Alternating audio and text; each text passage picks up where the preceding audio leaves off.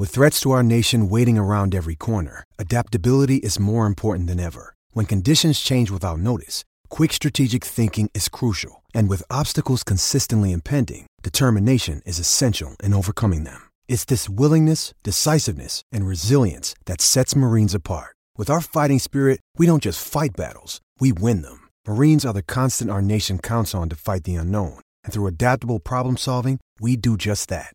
Learn more at marines.com. The following is a production of DallasCowboys.com and the Dallas Cowboys Football Club. How about them Cowboys? Go Cowboys! This is Girls Talk Boys Talk, presented by Jigsaw Dating, preferred dating partner of the Dallas Cowboys, and broadcasting live from Dallas Cowboys World Headquarters at the Star.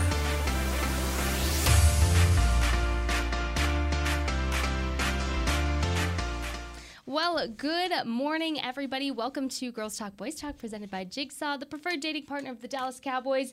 Y'all, we are already at the end of March. I don't know how that flew by, but we are here in the SWBC podcast studio here at the beautiful and cloudy Star in Frisco.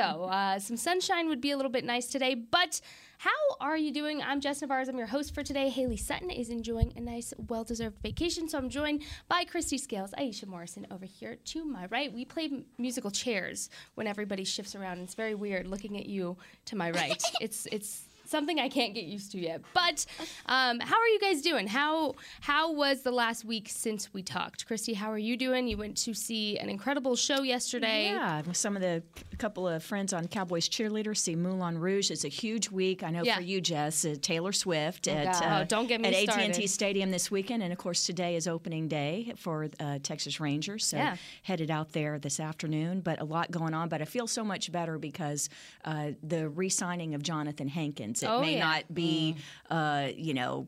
On the crawl and on all of the national shows, right? Sports shows, but uh, that's a significant signing for the Cowboys and really going to help the defense. Yeah, let's jump right in because Aisha, you were the first person I thought of when I saw the news break of this signing.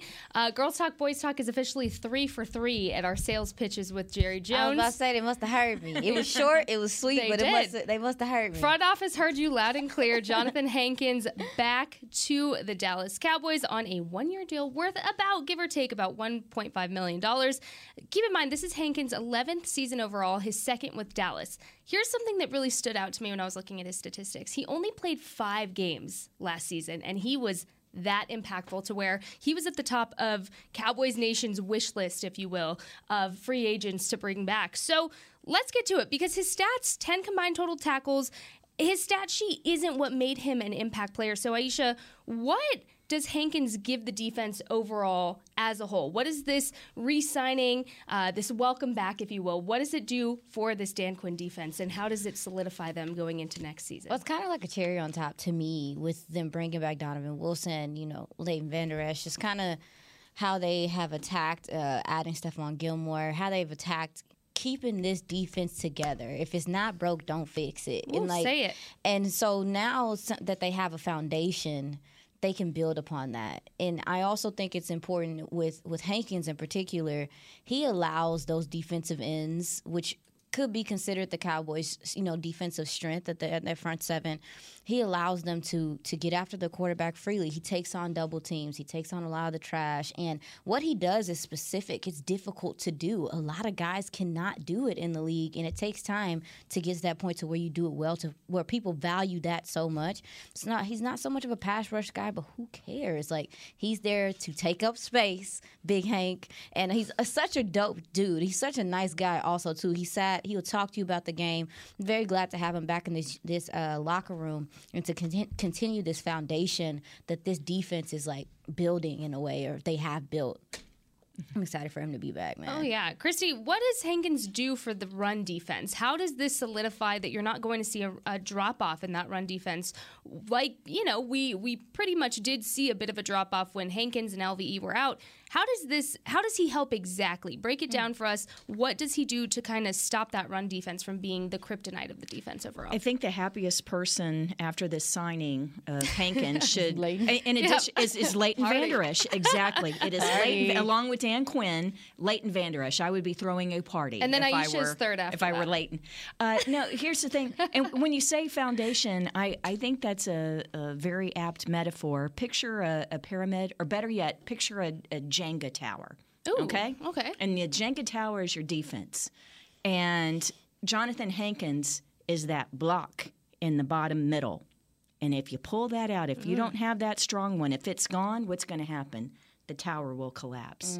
Another Mm. That's perfect, another yeah. metaphor I'd like to use, and I was thinking about it driving here today for this podcast, is coming out of my neighborhood. There's an elementary school, kind of like in the middle of the block, Sure. and of course you have to go 20 miles an hour when you get there. But before you get there, cars would tear down that that street. And so what they did is they put in three different sets of speed bumps. Hmm. And a defensive tackle, your job is to be a human speed bump. Talk about oh, that. Kristi, Say that, you're Kristi. on fire this morning. So that's the thing. Uh, Hankins, you, you talk about Jess about the the stat line. Is it? Yeah. And, and Aisha talks about doing all the trash, right?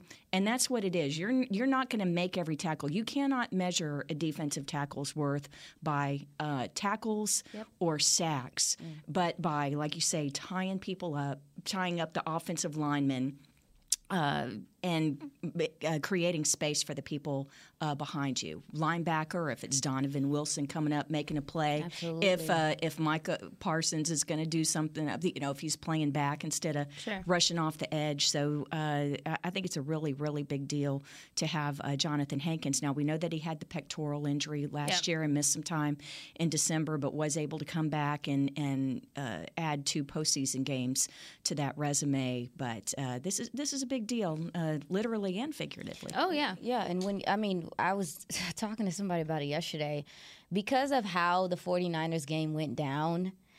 You just forget how dominant the Cowboys defense was. Yeah. I mean, Christian McCaffrey wanted to go home.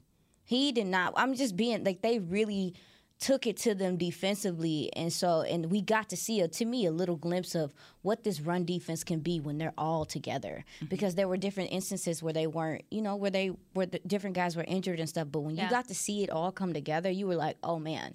They actually have something. Also, too, just the standard of what DQ is asking for Yeah. schematically. You know, just knowing that the guys know where they're supposed to be. They know, and that allows them to play fast, as they all talk about. All the coordinators talk about is playing fast, and so I also think that's important too. Is that he understands the scheme and the job that he's supposed to do, his role in this defense, which is not nothing flashy, but it is important to what they need. Oh, it's so important. And, And one last thing, it's yeah. so affordable too. oh my Say that. goodness. Yeah, yes, that, that, that's that's huge, right? Oh, because yeah.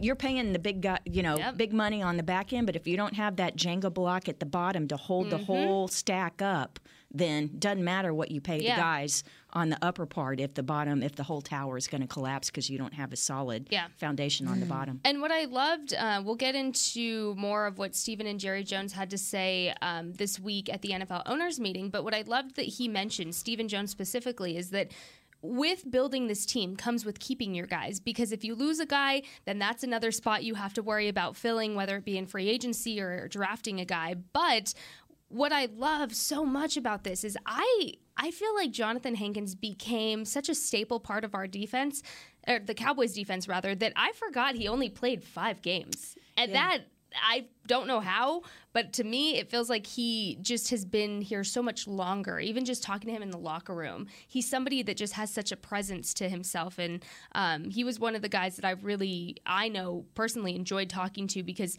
he he just was so easygoing, easy to talk to, easy to ask questions. But uh, very happy for him, and also happy for the other re-signings and one new addition uh, that has happened since we talked last week. So let's go over that. Uh, this includes defensive end Dante Fowler, who had six sacks last season, was a tackle for loss machine. Keep in mind, he had seven tackles for loss, and he was just a beast. So uh, happy to see him come back. Defensive end Takk McKinley, who was a practice squad member, never actually got elevated uh, to that 53 man roster, but exciting to see what maybe he could be productive with this season uh, if getting the chance to be elevated. And then you have the long snapper situation that was addressed uh, with Trent Sieg, who is going into his sixth NFL season. He's been with the Raiders uh, for the last five seasons. And so we talk about special teams all the time on this podcast how important it is. Kristi, I really wanted you to break down how important the long snapper position really is and why it was so important to get that addressed as quickly as possible after losing Jake McQuaide to the Bills. Yeah, I remember one of the uh, conversations we had back in like September, October was about the speed of the snap and the operation and Yeah. everything, and the 1.8 and all that kind of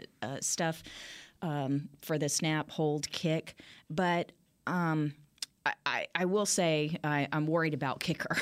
you know, I mean, who's Yeah. because Maher has not been re-signed, We and uh, I, right I there was I was disappointed to see Matt Gay get away and sign with uh, Indianapolis because he would have been a great addition. But anyway, um, yeah, it all starts with that because if you don't have a, a good snap, it doesn't matter uh, how great a holder Bryan Anger is or who your kicker is. Um, so that that's a big deal to have at least that part taken care of. Um, but the fact that if you don't get a kicker in here and you don't get that operation a chance to practice throughout the off season and then early in camp, uh, that would be a concern that we will address in August or September. But yeah, that's a big deal. Um, Re-signing C.J. Goodwin is a huge deal. It's a good win. Oh, it really oh, is. For, he's a great guy, That's the great time I veteran. put that on here. He's like another coach. And you didn't catch it last week. Please, It's a good Kristi, win. Do not. continue. Sorry. I, I know. I set her up for her puns. That's that's oh. part of the that job. Kristi knows. Kristi has just accepted it. It's Aisha's just like sad working that on y'all like feed off each other now. like, stop feeding into her foolishness, Kristi. You're better than this. You know what? I like to think that uh, it it's it's a staple on this podcast now. I mean, Your really. puns? Heck yeah! Call it what you want to call it. That's a, So you know what- what? what Call it what you want is a Taylor Swift song. It, it, so it should be it should be like the Hi Bob drinking game from the old Bob Hart I Bob Newhart that. show where Take every time shot. every time she makes a pun we get a just Please a take a shot, and, and if it's early, I mean, you could coffee. CJ whatever. Goodwin. But okay, but here's Yeah. here's the Anyways, thing. sorry. So great to have him, but the, but but the going back to the importance of special teams, the fact that Luke Gifford got away, and then of course Yeah, Noah Brown was- is gone. Yeah. So two Yeah. real stalwarts of your special teams, Sure. and so it's going to be interesting to see which guys uh, step up this year and and try and fill. Those are vacuous holes, uh, especially Luke Gifford, and then Noah Brown was a versatile guy too. No, no, you're no, you're right. And you talk about when you talked about special teams and gunners and those return guys, like it, it is like people don't look at it like that. Like no, no, Brown plays special teams, y'all. Like uh, Luke Gifford plays special teams. So um, maybe Nahshon Wright and those guys are, are the gentlemen that maybe are going to step up because they Yeah, they Mukuamu. Mukuamu, Izzy. um, because they know Bones' system and, and everything. So I I agree, and I'm I. I do agree with you also is that hopefully sooner than later with the kicker, with Yes. the operation of things, getting the long snapper in here earlier is important.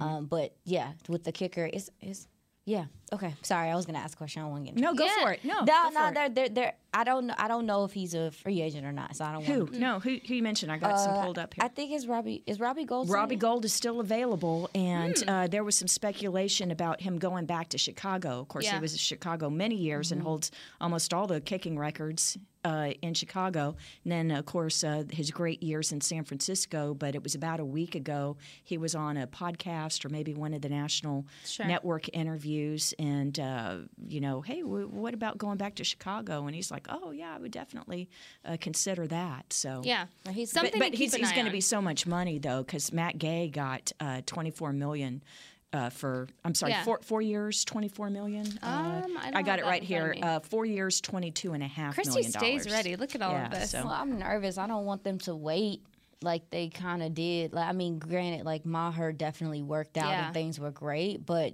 I remember the stress of In training Jonathan camp. Gar- Jonathan Garibay and Lirim. Yeah, I remember the stress Yep. of like them waiting to training camp and then being like, "Hey, y'all go kick the ball." Wait, don't hit them people over there though. Hey, Yeah. listen, I'm telling you, at training camp, we we stand in the end zone, but it, and so and they set up these uh, tripods Mm-hmm. that that have. Um, Data collection on the end of not just video cameras to tape Mm-hmm. uh, practice, but I'm talking about the team.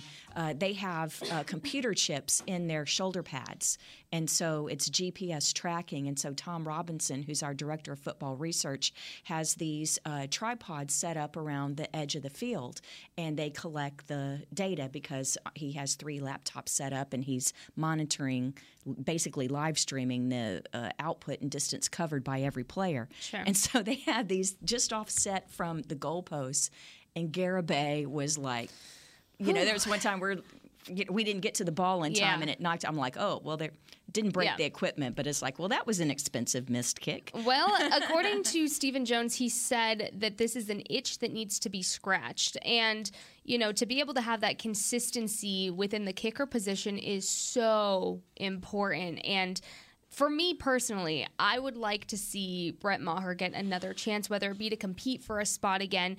I'm I'm personally not done with Brett Maher, and maybe that's an unpopular opinion, but I think he kept your season afloat, especially when Dak Prescott was out and Cooper Rush was in, maybe adjusting a little bit. Which Cooper Rush absolutely did his job, but so did Brett Maher during that stint of time, and he continued to do it. It's just when it mattered the most, he got the yips. He got in his head. It was a it was a mental blockage, if you will. So um, I'm not done with Brett Maher, and I'm really hoping that as time continues on, emotions are getting smaller and smaller. Um, eventually, hopefully, the same conclusion can be met uh, for the front office. But I think they've made it very clear that that's not the case. Um, speaking of which, we're going to go ahead and take our first break.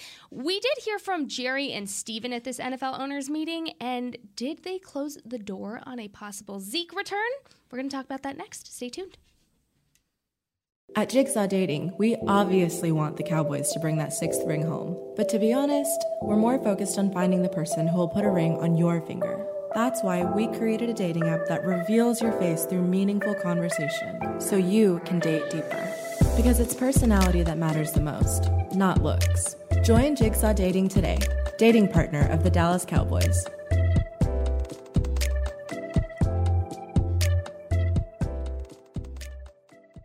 All right, Pepsi loving football fans, it's time we had a lesson in trash talk. And I'm not talking about that stuff that happens on the field. What I'm talking about is trash, and it's the only thing that belongs in your garbage can. Now, recycling might not be as thrilling as converting a fourth and long, but next time you're thinking about throwing that Pepsi Zero Sugar bottle away, just cap it back up and pretend you're down by six with the recycling bin wide open. Know the difference? Make a difference. Be a team player and recycle. Visit PepsiTrashTalk.com to learn more. I'm Dak Prescott, quarterback of the Dallas Cowboys. And they snap it to Prescott, who looks right. It's not there. He escapes left. He'll run for a first down. Just like football, when it comes to crypto, it's important to have a team you can trust. With blockchain.com, I know I'm in good hands. Since 2011, they've been trusted by millions around the world to buy, sell, and trade cryptocurrency. Prescott's going to run this himself.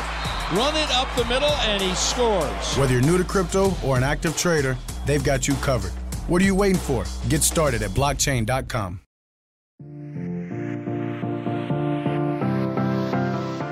Welcome back to Girls Talk, Boys Talk, presented by Jigsaw, the preferred dating partner of the Dallas Cowboys. We're getting into the NFL owners meeting, but first, let's talk about 2023 youth camps. Register now for the 2023 Dallas Cowboys youth camps presented by Invisalign. Athletes ages 6 to 16 are invited to learn from the best this summer at AT&T Stadium or the Ford Center in the Star in Frisco. Football camps are led by former NFL players, and cheer camps are taught by current Dallas Cowboys cheerleaders. Save $25 when you sign up for camp by May 12th. Visit dallascowboys.com slash camps for more info there. All right, ladies, let's get into this because the NFL owners meeting took place this week in Phoenix, Arizona. And this is when owners, coaches, league officials all come together, really discussing, discussing relevant topics, um, not only just for this upcoming season, just across the board for the NFL in general. But we did hear from Stephen and Jerry Jones. We also heard from Mike McCarthy. We'll talk about that a little bit later. But This was the first time we heard from them since the decision to release Zeke. So everybody obviously very intrigued to ask Jerry specifically. Um, they also asked Stephen eventually, but very, very intriguing um, conversation there. So let's get a little bit of a rundown because it was interesting. Jerry ultimately said it came down to cap space. We already knew the price uh, of Zeke's contract was going to be an issue, pretty much a cap casualty, if you will, and um, it, just seeing how things have played out right decision on their part. But the interesting thing is that both Jerry and Stephen didn't exactly close the door on the conversation of a possible Zeke return. Jerry said, quote, well, that was on the table. He was asked um, a, a, if they were close to working things out with Zeke, and he said, well, that was on the table. And you might say to some degree that it hasn't changed, and it won't until he signs someplace else. Keep in mind, he was also asked if they offered Zeke anything initially, and he said no, but he doesn't want to leave fans hanging. He didn't want to leave Zeke hanging, but that he doesn't want to take any possibility off the table. All right. Stephen also mentioning that the last thing that they wanted to do with Zeke was insult him with an offer. That, uh, you know, emotions get high when it comes to putting a value on a player. He didn't want to, uh, they didn't want to be insulting to Zeke with any kind of renegotiated deal. But they wanted Zeke to get a feel for what the running back market is right now and that they never rule anything out around here. So let's start with this because this was an interesting topic on Twitter this week. So, Kristi, I'm going to jump over to you real quick. How likely is it that you see possibly, uh, you know, the Cowboys front office entertaining a possible Zeke return? You know, say the end of free agency is coming up. He hasn't really gotten an offer. Um, there were some reports saying that he had his eye on a couple landing spots. How likely is it that if you're in that case where Zeke is available, that they snatch him back up? Okay, you say in this case, if this were a legal case and I were doing a rebuttal, here Sure. are my two pieces of evidence. Go ahead. In the Cowboys pro shops, the number 21 Zeke jerseys are 60% off. Oof. And uh, Stephon Gilmore, your new cornerback that you just traded for, was issued number 21. Case closed. Oh, there you go. That was quick and easy. All right, Aisha, are you going to play devil's advocate? I mean, he said he wanted. Who's number? Fi- do we have a number fifteen?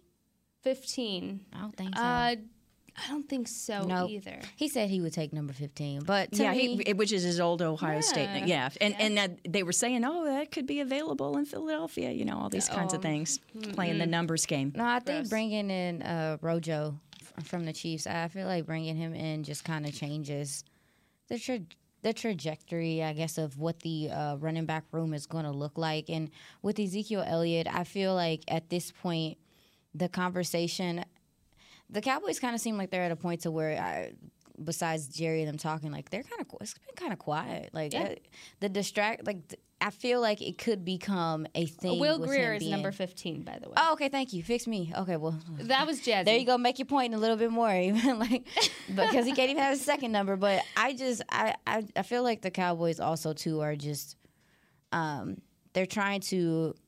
It seems.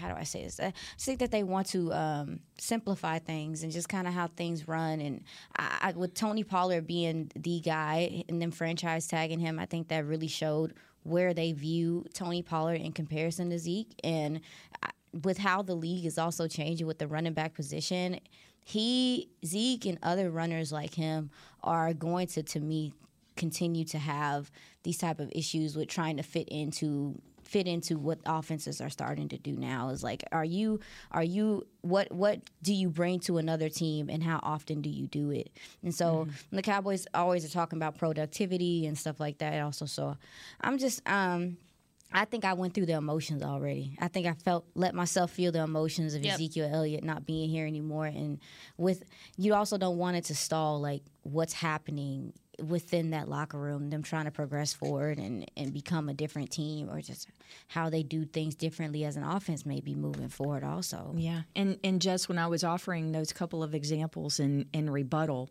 uh, it's not because I don't want Zeke. I think Sure. he could still be a valuable Sure, I part. But can here's the that. We're thing. talking from a logical standpoint. yeah, standpoint. and, here. and here's and from a logical standpoint, if he's not a featured runner. And I still say you, you mentioned Ronald Jones, Rojo. You you still need that jab, right, so that Pollard can be the haymaker. But when you don't have the featured runner, that person needs to contribute in other things. Generally, your backup running backs contribute on special teams, and Zeke's not Yeah. a special teams player. That's great. That's, great important. That's important. That's important to, to mention. Yeah, and you know, uh, Stephen was asked about, hey, how how do you uphold this system that was really created and worked essentially with the one-two punch with Zeke and Tony without Zeke? And he said, well, in a perfect world, I want a big back uh, who's going to really take um, that role To be the jab. Exactly. So, um, yeah, I, I don't see it happening per se. I, I think the door is closed on that, and it's it's a sad chapter that Cowboys fans are absolutely allowed to feel sad about, but you have to progress and you have to continue to move forward. So I think at that point, when you're talking about a timeline standpoint, things are going to already starting to, or they're already starting to be established without Zeke in the locker room. I think bringing him back would just kind of mix things up and not because Zeke would act anyway or I'm not implying anything like that but once you have a system in place that's kind of what it is and there's no need to look back but uh, they were also both asked about uh, Stephen Jones and Jerry Jones, of course. They were asked about being more aggressive this offseason and if there was a different approach taken. Stephen Jones said it's season and opportunity. Things are just falling into place, and that when these kind of trades work, it has to work from a business standpoint in terms of if they fit with the team and in terms of compensation, especially uh, for the player. But he, he made sure to mention, despite what people think, they always entertain the talk of trades. Things just have to work out, and they have uh, this free agency. So, you know, I think these big splashes you're seeing aren't necessarily something new, but it was bless you. It's very solidified. Bless you times two. It was very solidified when um, Stephen said, you know, things just have to work out. I think this is a Cowboys team that has been so close the the past 2 years to feeling what it is to get past that 25 year hurdle. They're this close. And so I don't think necessarily it's the front office being more aggressive, but it's more intriguing to come to the Dallas Cowboys who has been who have been over 12 wins, if not 12 wins, two seasons in a row, the first time since the 90s. And you have a coach like Mike McCarthy, you have a defensive coordinator like Dan Quinn, and then you have Brian Schottenheimer coming in here uh, who has that history with Mike McCarthy with that West Coast uh, offense. And so it's intriguing, I think, more so now than ever for players to want to come to Dallas. I don't necessarily think it has anything to do with something more that the front office is doing, but it's it's been a great and successful offseason. I think Jonathan Hankins was your last piece of the puzzle that you said, all right, anything after this, and you need a kicker, obviously, but anything after this is going to be an addition at this point. and um, it, it's been very good. Yeah, because because by bringing back Donovan Wilson, Vander Esch, um, adding uh, Gilmore and Brandin Cooks, you don't have to reach now in the draft. Yep. Right.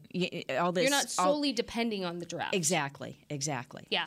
And so another thing, and I'm going to open this one up for for discussion because it's a big topic and it's still one of those shaky ground kind of situations with the Cowboys right now is the O line and what that's going to look like uh, going forward. So Stephen's answer to that was, well, it's the best five guys that you got. Jerry said, as of right now, he sees Terrence Steele, who, keep in mind, is recovering from injury. He did post a, a workout video, looked great. Um, but he said he sees Terrence Steele as a swing tackle, providing depth for Tyron and Tyler Smith. But there was some debate over this because just the order of your O line right now, what it's going to look like, health standpoint. So I'm going to open this up. Ladies, what is your ideal O line? Who is where? What looks like what? And where where do they go from here? Where do they draft? Where do they develop? Where do they grab someone in free agency if they can? Aisha, I'm going to go to you for this one. Our draft queen over here. I just think Terrence still ain't no swing tackle. Oh yeah. He's your he's yeah. your starting right tackle. Yeah, If, if like- he's if he's healthy, he's if your he's right if tackle. he's healthy, um, listen, man, there's a lot of folks that think Tyler Smith would be a fantastic guard. I mean, sure. Like I got to see him play guard a couple times. I thought he was successful there, but what he can, what he did at tackle with just being inserted the way he was, and just kind of how he had to, he went up against some of the best pass rushers in the game to start the season, and just I'm just I, I I like that Tyler can take it on the chin. He's such a he's like he's he's versatile in that way. He's a hard worker to where he's not gonna complain. He's gonna go to different place. I'm just like just sit him somewhere and leave him there, please.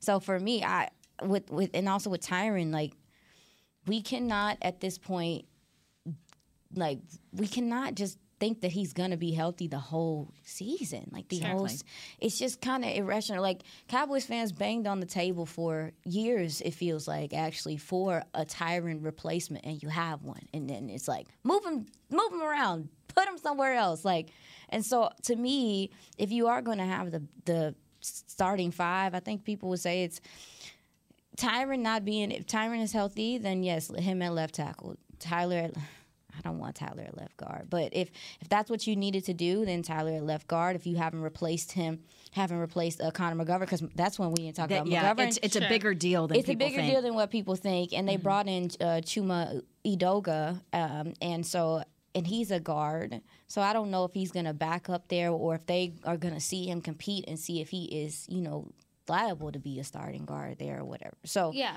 for me, um, there's been a lot of talk about the draft and are they going to go guard and are they going? to There are some guards in this this draft that could come in and be plug and play guys, but there's far more tackles in this mm. draft that can come in and be plug and play guys. So I I guess it just depends on what they what they decide. You got a new offensive line coach and Mike Solari. Mm-hmm. This might have something to do with his style of offensive line play and what they've done. But I can tell you one thing: I don't know a whole bunch, but I know Terence Steele should be your starting right tackle. And to your point too about Chuma, um, we're going to jump into Mike McCarthy in our next segment, but he did mention that he does see Chuma as a guard and a tackle, but he would probably start him if, at left guard based on the film he has and the capability. Um, he does see him as a starter, but things haven't started up yet for Mike McCarthy to be able to confirm that. And back to your point about Tyron Smith not staying healthy, the last time he played a full season was back in 2015,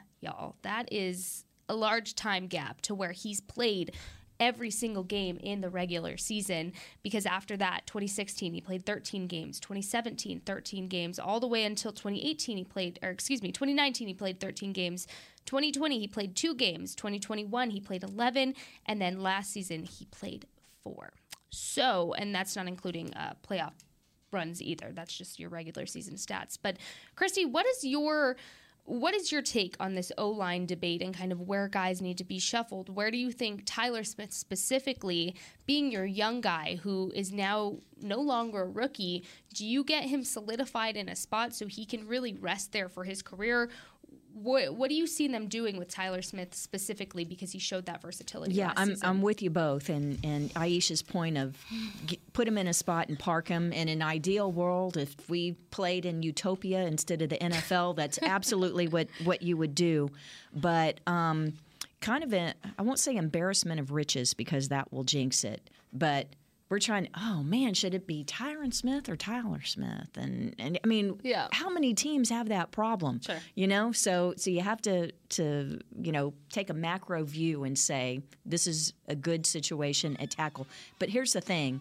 They're all going to end up playing mm. because you're not going to get through a 17 game season. I know we're going to talk a little more in the next session, uh, next section about all these possible Thursday night football games Yep. and drive me crazy. But here's the thing: um, everyone's going to get a chance. If I had to make a prediction, my prediction would be that Tyler Smith is at guard and Tyron is at left tackle uh, to start the season. And that's assuming that Terence Steele is able to play Sure. uh, at right tackle um, to start the season. So, um, but I think Aisha made a great point about Tyler Smith's diligence. The fact that he was able to do that as a rookie last Yeah. year, and we forget that Tyron, his injury came at the end of towards the end of camp, Yep. and Tyler had taken his reps at left guard, and then steps in for the regular season at left tackle. yeah. How did he not get more consideration for rookie of the year? Now it's because he plays Yeah. offensive line and not, um, you know, one of the so-called skill positions. But um, if I had to make a prediction, I would say that if Tyron is is healthy, I wouldn't be surprised that he's in there because Sure. who's who's your better left guard, Tyler Smith or Edoga? Tyler. Okay. Yeah. There you go. That- or, so or they're gonna or they're gonna battle it out. Like Yeah, or, they could. But, but which would be what that would make me mad though. High key, it would make me mad if they made Tyler compete for a left guard spot. Sure. again. He earned it. He's earned his it would make me mad if Yeah. you moving him back there because you want Tyron to play left tackle. Don't make me mad. Yeah, no, but here's the thing. W- w- w- wait a Let's minute. breathe. Don't Let's we don't we want our five best players out there? yeah, there? you do. You It- do so- want the five best players out there. But there were several instances last year. Like personally, I didn't think McGovern was a better guard. Would Sure. would have been a better guard than Tyler was last year. Maybe with the communication and Tyler being young or whatever. But as a player, as a as a with with the physicality and stuff that Ty, that Tyler brought to the guard position, I thought that he and McGovern were two do- different things. And then, but he was the starter. Yeah. So to me, like, I, I just I think it would be unfair to him. I understand competition is healthy, but I think you're sending the wrong message if you hmm. move him back to guard, and then you not only that you'd be like go compete for it too. Like what Yeah. the heck? Like I'm no offense, like this is a first round draft pick, and you've asked a lot of him, so I I And- would think I would get a little frustrated personally. Yeah, sure. And not only that, but back to Kristi's point of when Tyron got injured right at training camp, it was at the Star. We've we've talked about that here and how you could hear kind of a snap when it happened and mm. and he walked off. I do not know how he did that. But the day before, you cannot make this up. Mike McCarthy had come out and said about Tyler Smith where things stand right now, he probably wouldn't be a starter in that starting position because he just needs a lot of work done and he needs a lot more, you know, practice time. And then look at the season he had. I mean, straight out of a storybook there. But real quick, um, I did want to mention before we end this segment, moving on to the next one, um, is both Jerry and Stephen were asked about Brandin Cooks and the addition of that veteran wide receiver role that everybody has been waiting for, that splash uh, in in your wide receiver corps there. And Jerry was specifically asked if Cooks essentially will fill that void of Amari Cooper. Uh, I, I feel like the ghost of the Cowboys past is, is Amari Cooper, and his name just keeps getting brought up. But uh, Jerry said, What you want Cooks to do is what Amari did for the overall passing game, not only in the production, which you counted on with Amari, but also the room he has opened up for other receivers. And those two things, because Cook's speed and because of his route ability, he does that for us. So, um, it looks like Jerry is very high on Brandin Cooks. Keep in mind, uh, the Cowboys did have their eyes on them, on him rather, last season um, because of wide receivers coach Robert Prince, who worked with Cooks back in 2021 as his wide receiver coach in Houston. So overall, it seems like things are on the up and up for the Cowboys offense. But uh, coming up after the break, we're going to hear from head coach Mike McCarthy what he had to say about Cooks and a lot more as well. Kristi alluded to Thursday Night Football. Is that going to be another ghost of the NFL past? We'll talk about it after the break. At Jigsaw Dating, we obviously want the Cowboys to bring that sixth ring home. But to be honest, we're more focused on finding the person who will put a ring on your finger. That's why we created a dating app that reveals your face through meaningful conversation, so you can date deeper.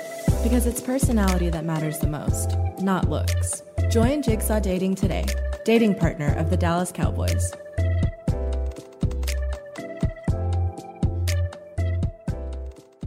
All right, Pepsi loving football fans, it's time we had a lesson in trash talk. And I'm not talking about that stuff that happens on the field.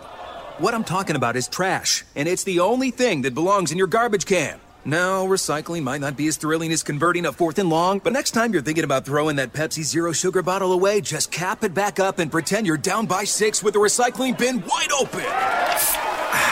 Know the difference? Make a difference. Be a team player and recycle. Visit PepsiTrashTalk.com to learn more. With Smoothie King's original Angel Food and new Angel Food Slim without added sugar, you no longer have to choose between treating yourself and hitting your goals this summer. You don't have to choose between great taste and feeling great. Because at Smoothie King, every blend is made with whole fruits and no syrups, so you can satisfy your cravings without compromise.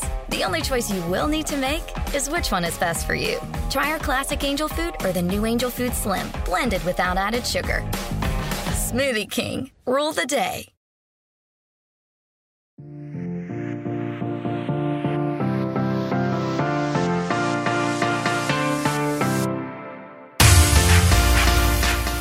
To Girls Talk Boys Talk presented by Jigsaw, the preferred dating partner of the Dallas Cowboys. Let's talk a little bit of NFL owners meeting, but first, get a behind the scenes look at all things Dallas Cowboys with tours of AT&T Stadium and the Star presented by SeatGeek.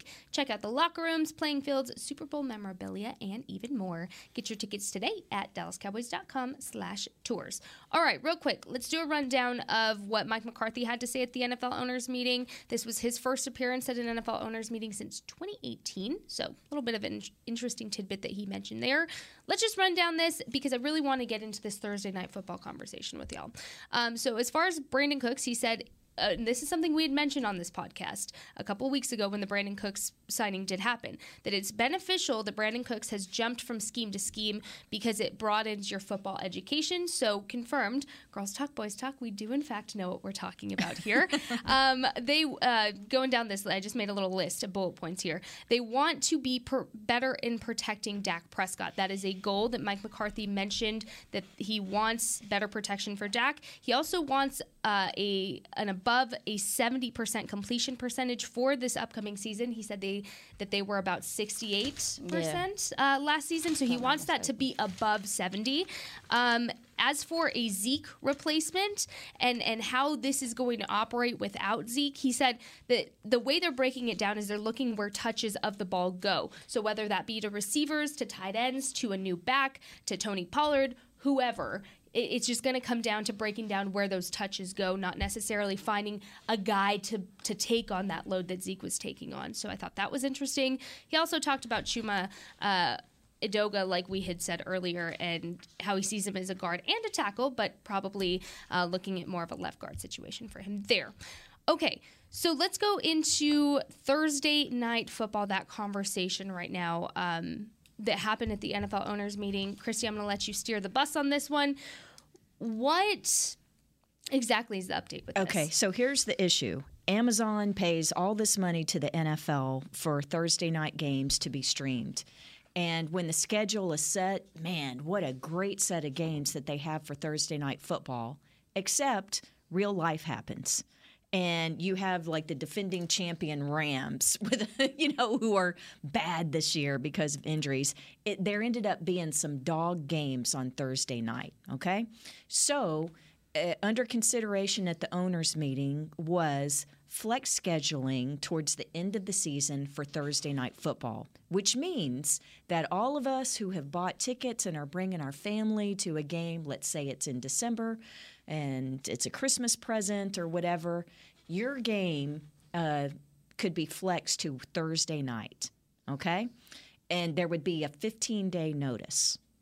So uh, basically, you get just over two weeks to know the coaches, the facilities, the ticket buyers, everything that you could be moved not just from a Sunday afternoon at noon or 325 to a Sunday night game, but moved to a different calendar day.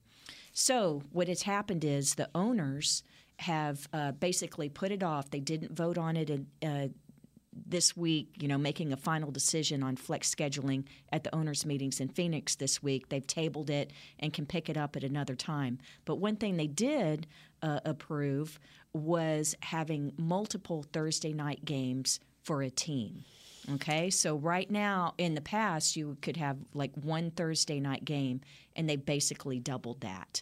So, um, Aisha, I think that you and I are on the same page here. Uh, safe to say that we are not fans of Thursday yeah. night football. No, I'm not excited about it. I, I think we're at a point to where um, players have willfully i mean you saw on social media actually with the announcement um, yeah. that they are at a point to where they've expressed like hey this is difficult this is hard on our bodies this is a hard turnaround.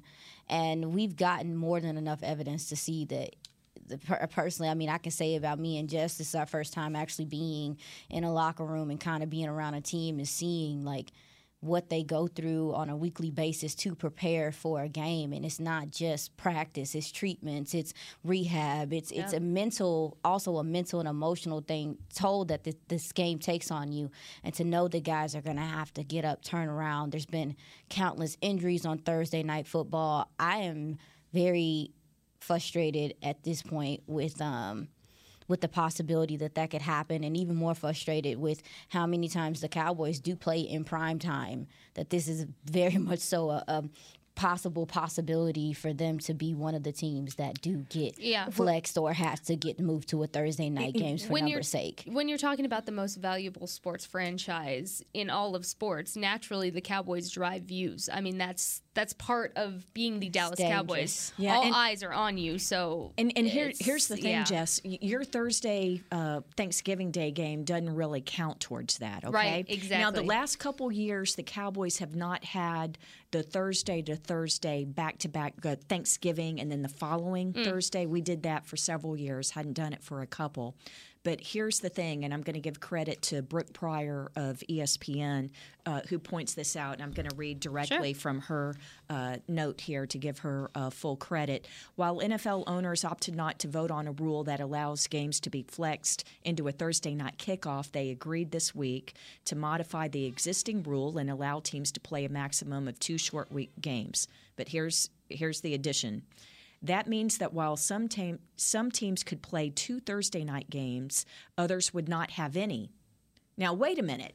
You've got some teams that are having to play two short weeks, and it's not just the physical part that Aisha talks about. The NFL will say that that injuries, you know, th- that they have data that shows that there aren't necessarily more injuries on a Thursday game than a Sunday game. Well, first of all, if you're hurt, it's a short week. A lot of those guys don't even get on the field for a Thursday, so that wouldn't count necessarily Yeah. towards that data. But it's a short prep week.